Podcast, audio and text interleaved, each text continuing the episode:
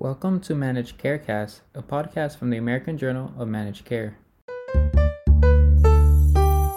An FDA panel meets to discuss J&J's COVID-19 vaccine ahead of an expected emergency use authorization decision.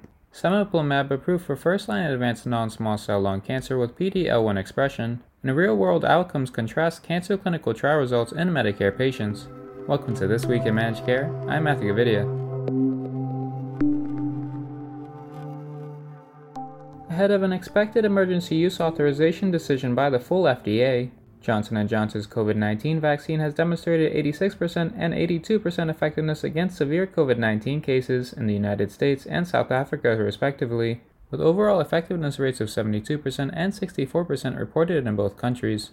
Officials from Janssen, the Center for Biologics Evaluation and Research, and the CDC will present phase 3 trial data to the FDA's Vaccines and Related Biological Products Advisory Committee on the single dose vaccine's effectiveness against both common strains and newly emerging variants. Seeking to address the surge of such variants in the United States, the FDA announced this week it will expedite trials examining vaccine booster doses against variants of COVID 19, including those from South Africa and the United Kingdom, and will not require large clinical trials of the new shot's efficacy compared with placebo. The agency also provided new guidelines for makers of diagnostic tests and monoclonal antibody drugs which will focus on how these companies can best adapt their products to address virus mutations prominent in the United States.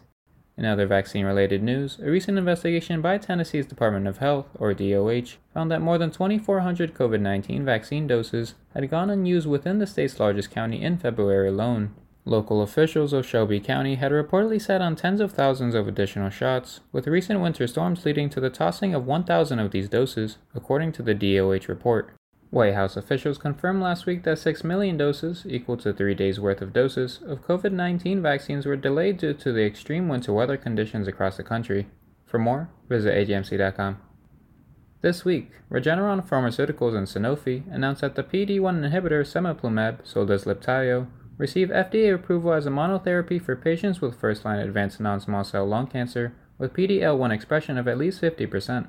The approval comes after priority review by the FDA on data of 710 participants enrolled in the Phase 3 open label Empower Lung 1 trial, which randomized patients 1 to 1 to receive either cemiplimab or chemotherapy. Patients were intended to have high PD-L1 expression, with the cemiplimab cohort exhibiting a 32% lower risk of death than the chemotherapy group in the overall population.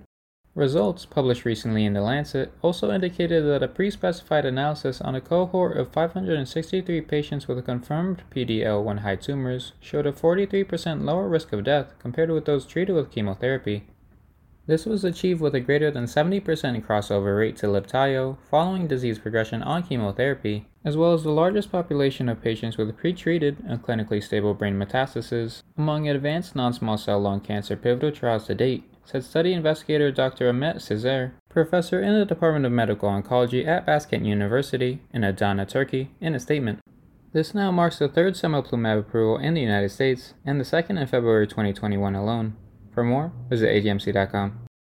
According to study findings published this week in JAMA Network Open, pivotal cancer clinical trial data may lack generalizability in older adults with Medicare. As an integral aspect of cancer drug development, Clinical trials give researchers, regulatory bodies, and clinicians the safety and efficacy data necessary to make the best possible drugs available to patients. But it has long been known that disparities exist in cancer care overall and in clinical trial participation, including those related to racial, socioeconomic, and geographic factors. Investigators aim to determine whether overall survival, duration of treatment, and dose reduction trends in Medicare beneficiaries treated with FDA approved oncology drugs for metastatic solid cancers align with the results seen in clinical trials.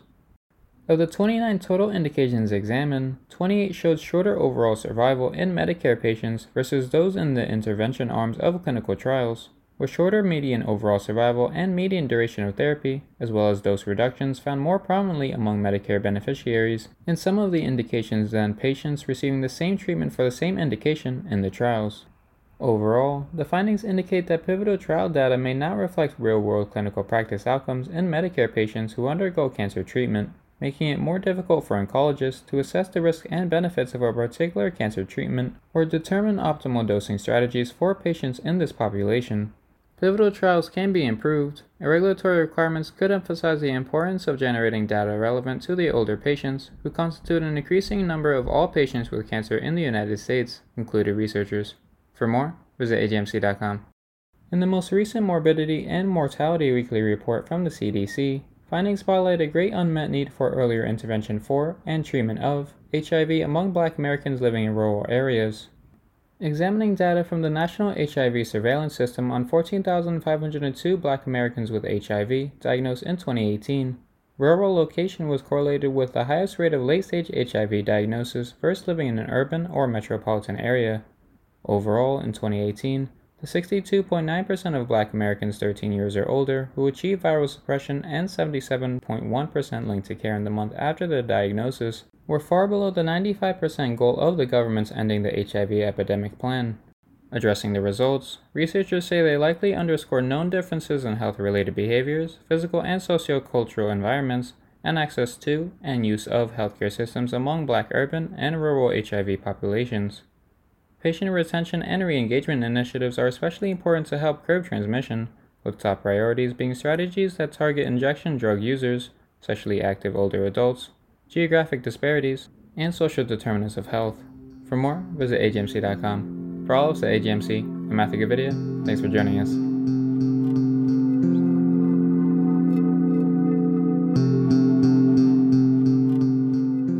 To learn more about this issue, visit ajmc.com or see the show notes.